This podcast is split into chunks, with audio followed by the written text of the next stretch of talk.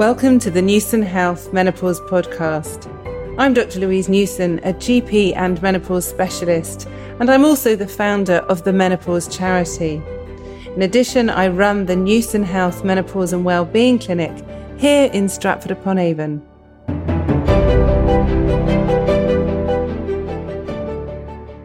So, today on this podcast, I'm really delighted to introduce to you Dorothy Byrne, who many of you will hopefully have heard of. She's the editor at large for Channel 4. She was the head of news and current affairs for Channel 4 for 15 years. And she's also the president elect of Murray Edwards College, which is a women's college at Cambridge. So, welcome, Dorothy, to the podcast. Thank you very much. It's great to be here talking to you. Ah, so we were introduced actually by Kate Muir, who many of you know I've done a podcast with her, and she was the Times film critic for many years, and she's written and produced the most amazing documentary on Channel 4 that's will have been produced by the time this podcast comes out, or what it would have been available for people to watch. And Kate said to me a while ago, You really need to meet Dorothy, and I'd really like you to talk to her. She doesn't really think much that she's suffering in much way about the menopause, but she's been talking about it and she actually spoke about it at the MacTaggart lecture in Edinburgh.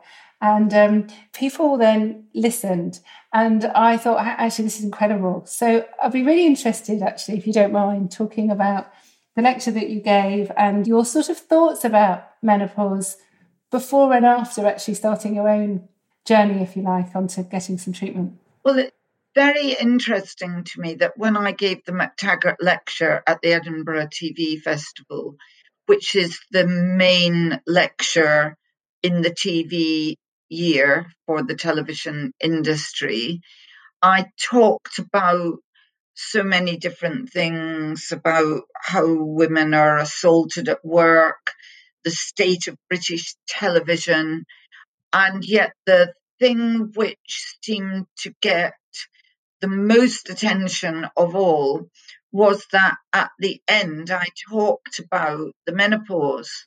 Mm. And afterwards, women even came up to me in the street and said, You talked about the menopause. You actually talked about it.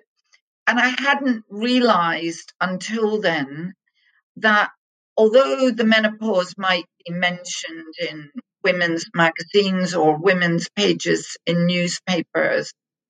It's actually not talked about in general life. And in particular, what people have said to me is that successful women don't talk about the menopause. It's as if the menopause is just a secret problem for a few women and it's not the case that, in fact, all women, or I assume all women, mm-hmm. you know, go through the menopause and have all very different experiences of it. And one of the things that actually interests me is that it's not just that some men are prejudiced about the menopause. I think some women themselves mm. are prejudiced about the menopause. One of the things I think is quite annoying to women who do suffer problems during the menopause, and I think about a quarter of women suffer, you know, really quite bad problems that affect their health and their work. But there are a number of women who don't have any problems with the menopause and they go about saying, some of them, well, I didn't have any problem with the menopause. And I think, what a weird way to look at things. That would be like saying, why are you complaining that you broke your leg? I didn't break my leg. And it's the only medical subject I can think of where women show off about not having had problems and therefore make other women who have had problems feel bad about it. And yet, having problems is so widespread that we do need to talk about it. And I feel strongly that women now talk about issues to do with childbirth, maternity, childcare. So we have got a lot better at talking about the issues that affect women when they're younger, but we're mm. still bad at talking about the key issue that affects women when they're older, which is the menopause. In the past, women didn't dare talk about it, and I can see why, because a number of men and women were prejudiced at work about women who said they had problems and they would make sarcastic remarks about older women and say, oh, well, you know, she's going through the change. Mm. But it's now illegal to talk in that prejudiced way. So I mm. think that we should all talk about it. And in fact, because I talked about it, Kate said to me, Oh, well, you know, what sort of issues do you have? And I said, Well, my main issue is that even now, about 10 years on, I'm still having difficulty sleeping. And I thought mm. that if you didn't go on HRT at the time that you were going through your main menopause, that was it. You could never go on HRT. But she explained that actually that isn't the case, and that even if you're one decade on, you can go on HRT. And so, anyway, I've gone on HRT. And the key thing for me is that I had just got used to waking up at least three times every night. I just thought this is way yeah. I have to live. I would always woke up feeling tired.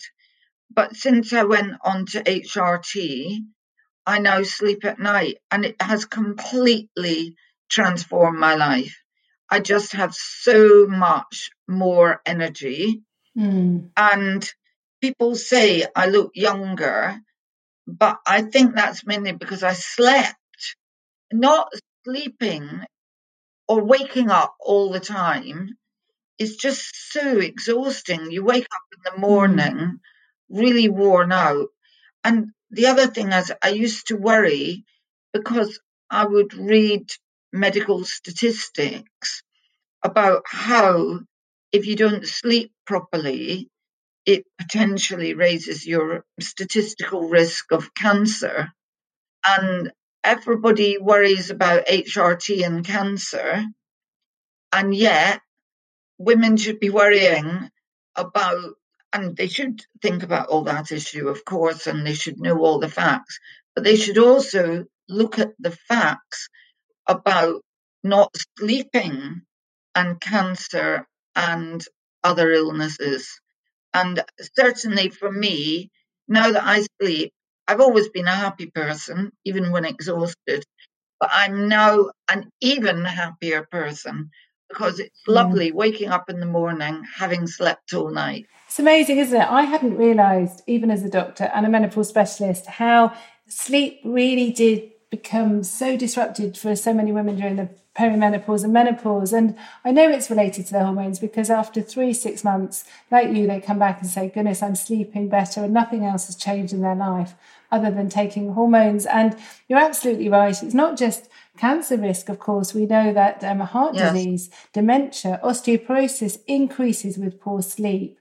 And that is a real issue, but also women who have low hormone levels have an increased risk of heart disease, osteoporosis, dementia, some types of cancer. So when you have a menopausal woman with low hormone levels who doesn't sleep well, actually the health risks are really quite dangerous. And I would love to do a study to show that women who take HRT have a lower risk of cancer.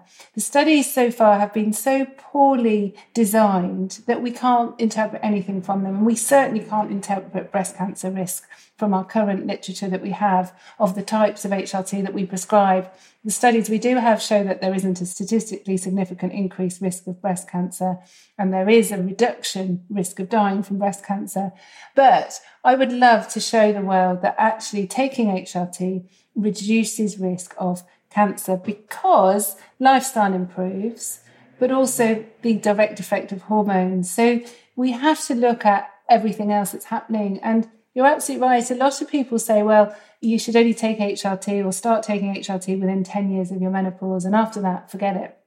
Actually, the average age of menopause is 50. So does that mean at 60, you're just on a dust heap and just forget it?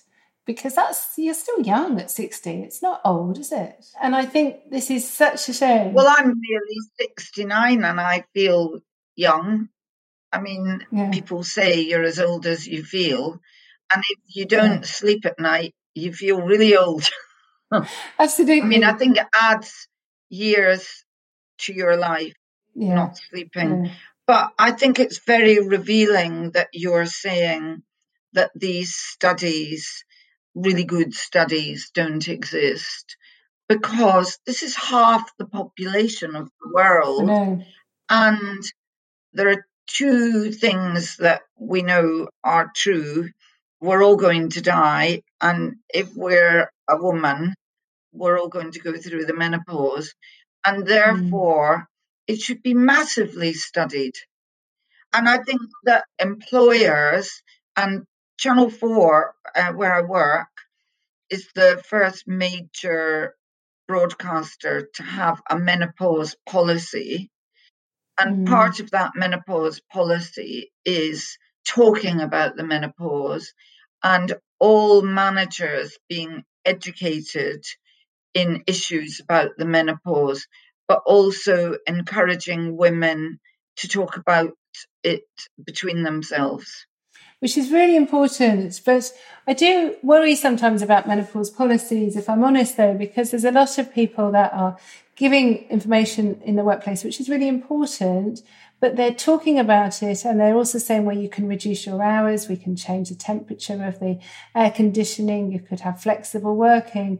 Actually, what these women need is access to proper treatment and proper help, and which is often what they're not getting. And you know, talking about broken arm, you don't have a broken arm policy at work because you go and fix it. And we have treatment that most women aren't able to get, which is a really, really sad state of affairs, I think. It's such a shame that people are having to adjust their work. And we know up to 20% of women give up their work because of their symptoms. And I had a patient recently who changed her job so many times. She started from a high power job, then she went into being a receptionist, but she couldn't remember the codes just to get into a computer. So then she became a cleaner, but she had such bad muscle pain and stiffness.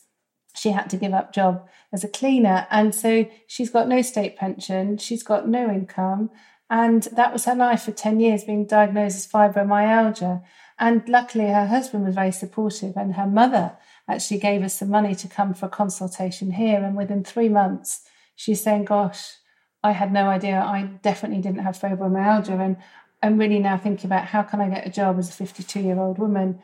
And that's awful, actually, that people should have to change their jobs because of the menopause. It shouldn't happen. Why would you do that? Well, I feel that a menopause policy should include in a company of any size bringing in experts to talk mm. to women and men about the facts of the menopause and about the things that you can do. And it may well be that some women decide, I don't want to be on HRT and I'll put up with the symptoms, etc. But really, that should be up to them. You know, they should have mm. that alternative offered to them, as well as other information being given to them about, you know, if you don't want to suffer symptoms of the menopause, drinking less alcohol, eating differently. You know, there are other things as well. Absolutely. And there are those things, they're important anyway. Whether you take HRT or not is really important. And it is so important that we are all given the right information that's pertinent to us and our own situation.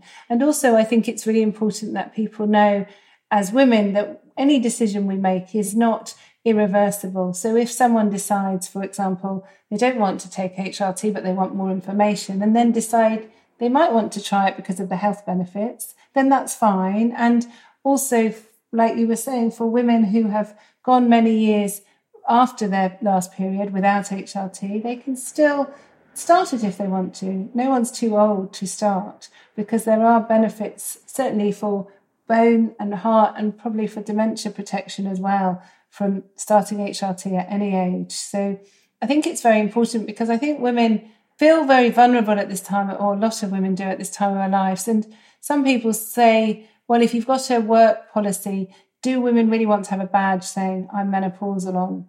And I don't think most of us do, but actually, we want to feel that people are looking out for us and that we can have a conversation if we're having a difficult day, or someone actually might pick up. I wish someone in my workplace five years ago had said to me, Louise, you've really changed actually. You look really tired and you're not working quite as fast as you were. Is everything all right? You know, could it, have you read anything about menopause? And I wish someone had told me because I had six months of being very close to giving up being a doctor. And I my menopause specialist as well. I didn't even think about my own hormones.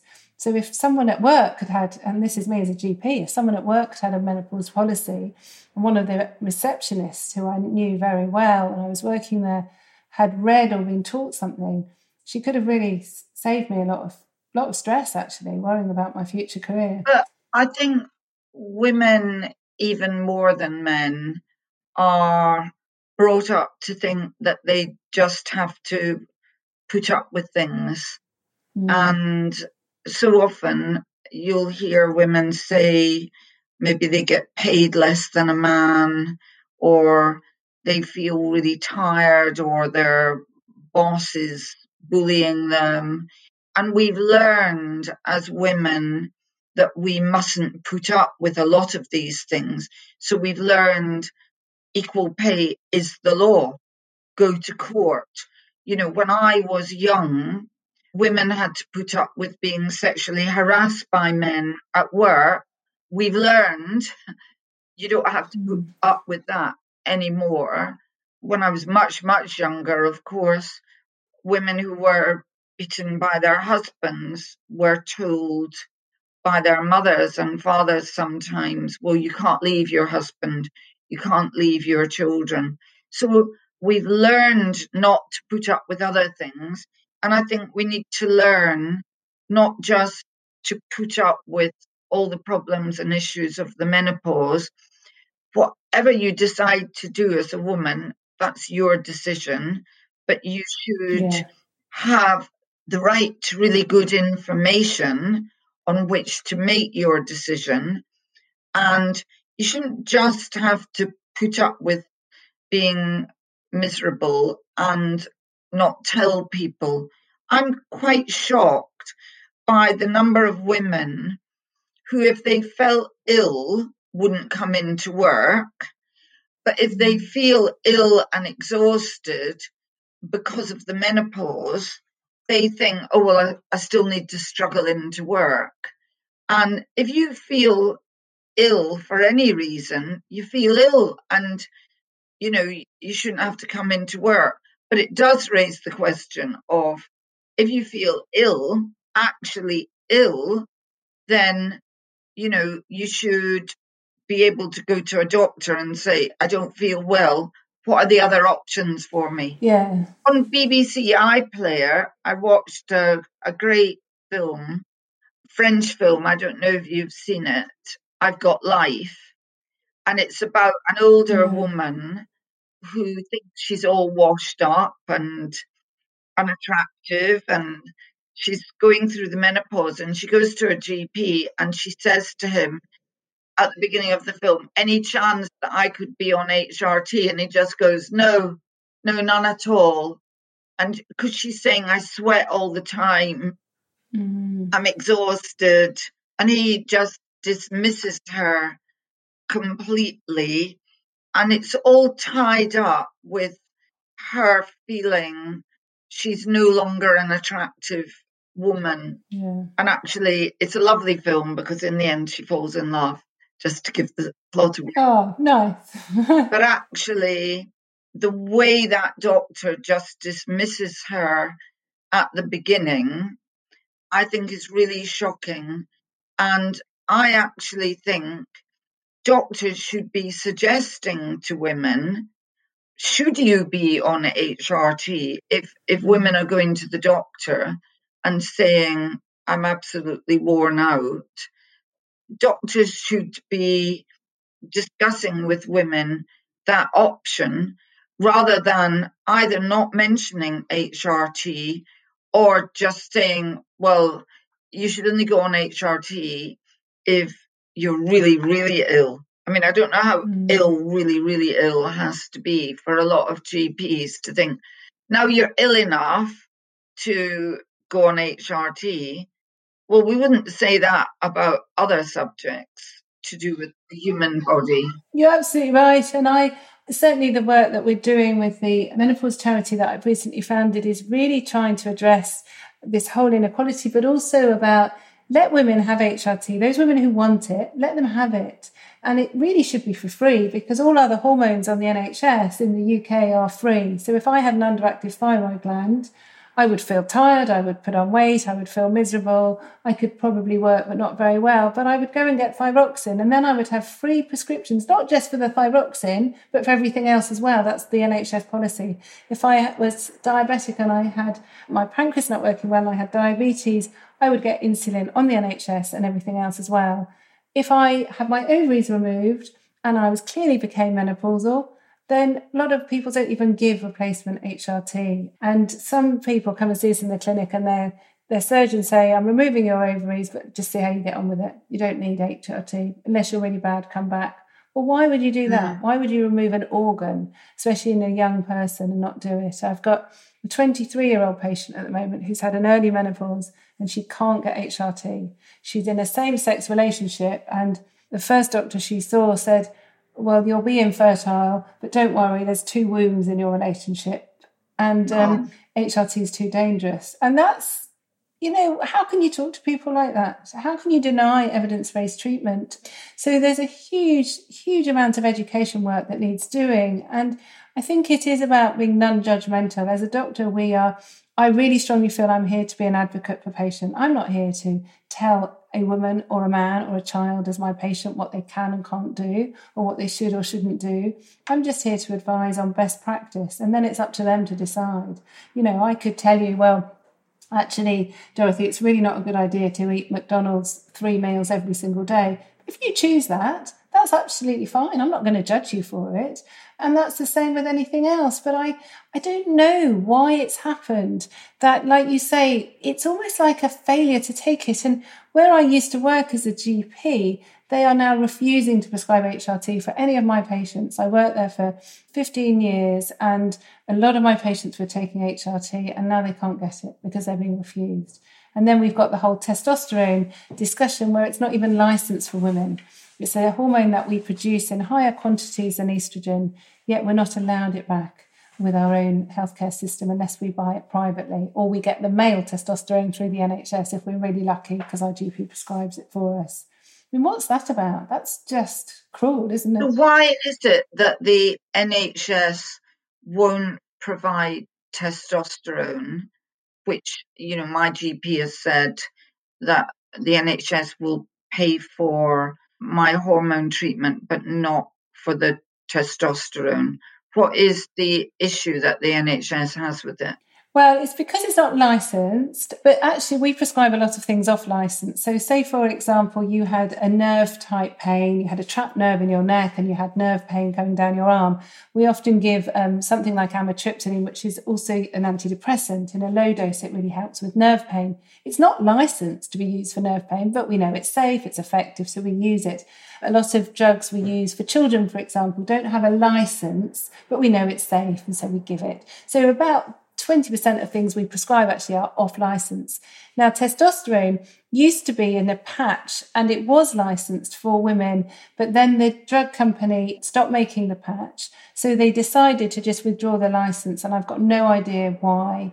But we know for years that testosterone is safe, it's effective, it's just replacing the hormone that your body would be producing. And certainly in young women who are designed to have testosterone, when you suddenly remove it when they're young, it really affects not just their libido, but their mood, their concentration, their stamina, their energy, often their sleep. And also, we know that having testosterone can improve bone density, so it's more likely to, um, well, a woman's less likely to develop osteoporosis. And so there's benefits, but because we haven't had a product, no one's interested and no one has taken it forward. And there is now this testosterone cream that has become licensed in Australia. And we're hoping that the MHRA will look at the application again to see if we can get it licensed over here. But when the first meeting they had, one of the doctors there was saying, Well, it's a cream. What happens if it goes onto the female's partner's leg and gets rubbed on? Well, men have testosterone actually. And then she said, Well, what about if a woman becomes pregnant on testosterone? Well, women have testosterone, it's a natural hormone. So there's very little reason not to have it. And my concern is that women will get hold of it anyway. I have a lot of women who I speak to who have pretended actually to be their male partners and bought it online through various pharmacists, but they don't know how to use it. They're not monitoring it properly. So it's really difficult actually. And I do often think if I was a drug addict trying to come off heroin, it would be a lot easier to get methadone from my GP. It would be a lot easier to get support. But actually, you know, having HRT is a lot safer than having methadone. Mm.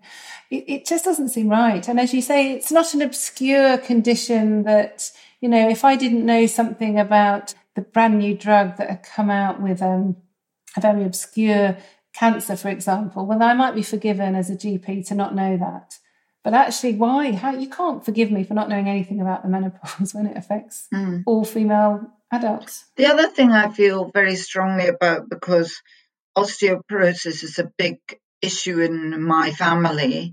Both my mother and my grandmother ended their lives as those bent over old mm. women who can't look ahead properly. Is that osteoporosis is not treated as if it's a potentially life threatening and life reducing illness. So people talk about cancer Mm. Osteoporosis is treated as, oh, well, it just means your bones get a bit thin, so you need to be careful. But when you look mm. at the statistics for what happens to elderly women with osteoporosis when they fall over and break their hip, the statistics of mm. the percentage of them who are dead in a pretty short period of time really quite It's about 25% will die in the first six months. It's quite horrendous. And it's costly. Osteoporotic hip fractures cost the NHS £3 billion a year. You know, that's a huge amount of money. So one of the treatments for osteoporosis, a licensed treatment for osteoporosis is HRT. Yet when I speak to many osteoporosis consultants and specialists, they don't know how to prescribe HRT and they think it's too dangerous to prescribe. But actually, it's very cheap, it's very effective.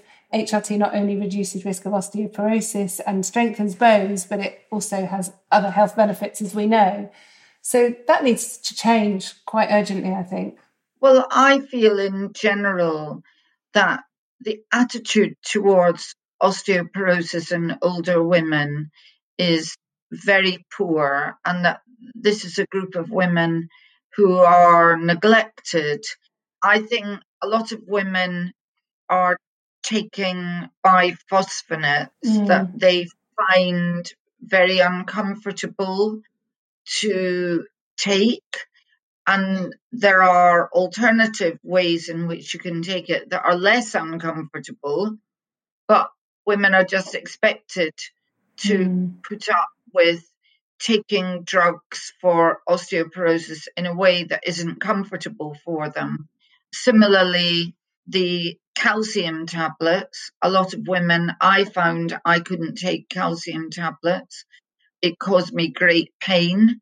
And yet we're just meant to put up with it all. Yes, and I think the compliance for the drugs such as bisphosphonates, because they can irritate the gullet, you have to be sitting up, you have to not eat for a certain length of time, and the compliance is really low. So I've had so many patients where I've done home visits on, and I open their cupboard to see what drugs they're on, and they've got their cupboards full of this stuff because they never take it because they don't like it. Well, my mother, when she was very old, when they gave her the calcium tablets, she found them so horrible to take that when you went to visit her, if you looked under the chair she generally sat in, there was a pile of calcium tablets mm. under it.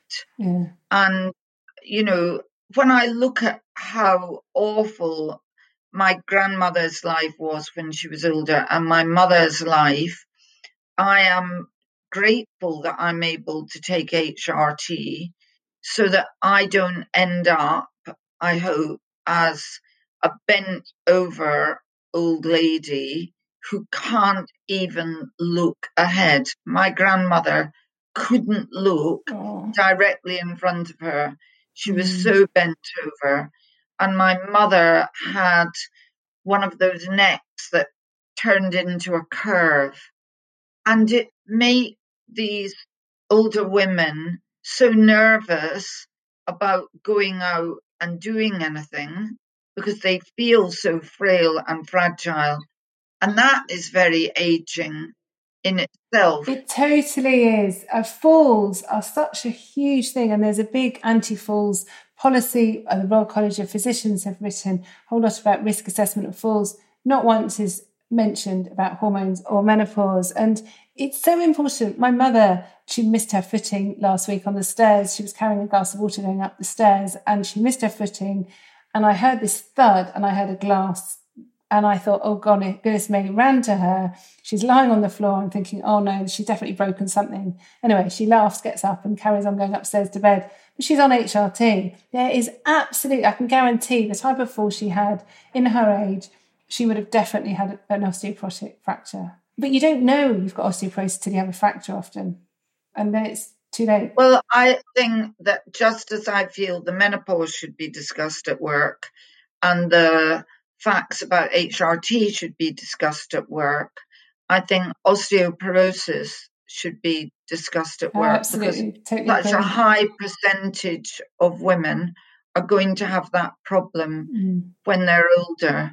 And it all really needs to be talked about and not just talked about occasionally on the women's page of a magazine. Yeah, I totally agree. We've got a DEXA bone density scan in our clinic, and I really strongly feel that everyone should know what their bone density, men and women, once they reach middle age, they should know what their bone density is because it's not just HRT. Of course, it's looking at our lifestyle, it's looking at exercise, it's looking at calcium in our diet, but it's essential because it's so important that we look after our bones and certainly the main reason I take HRT is to protect my bones. It really is. So there's lots that needs to be done. And I think, you know, absolutely right. Menopause, osteoporosis should be up there. We should be talking about it. We should really help as many women as possible. And indirectly, that will help men. So everyone wins, actually. Mm.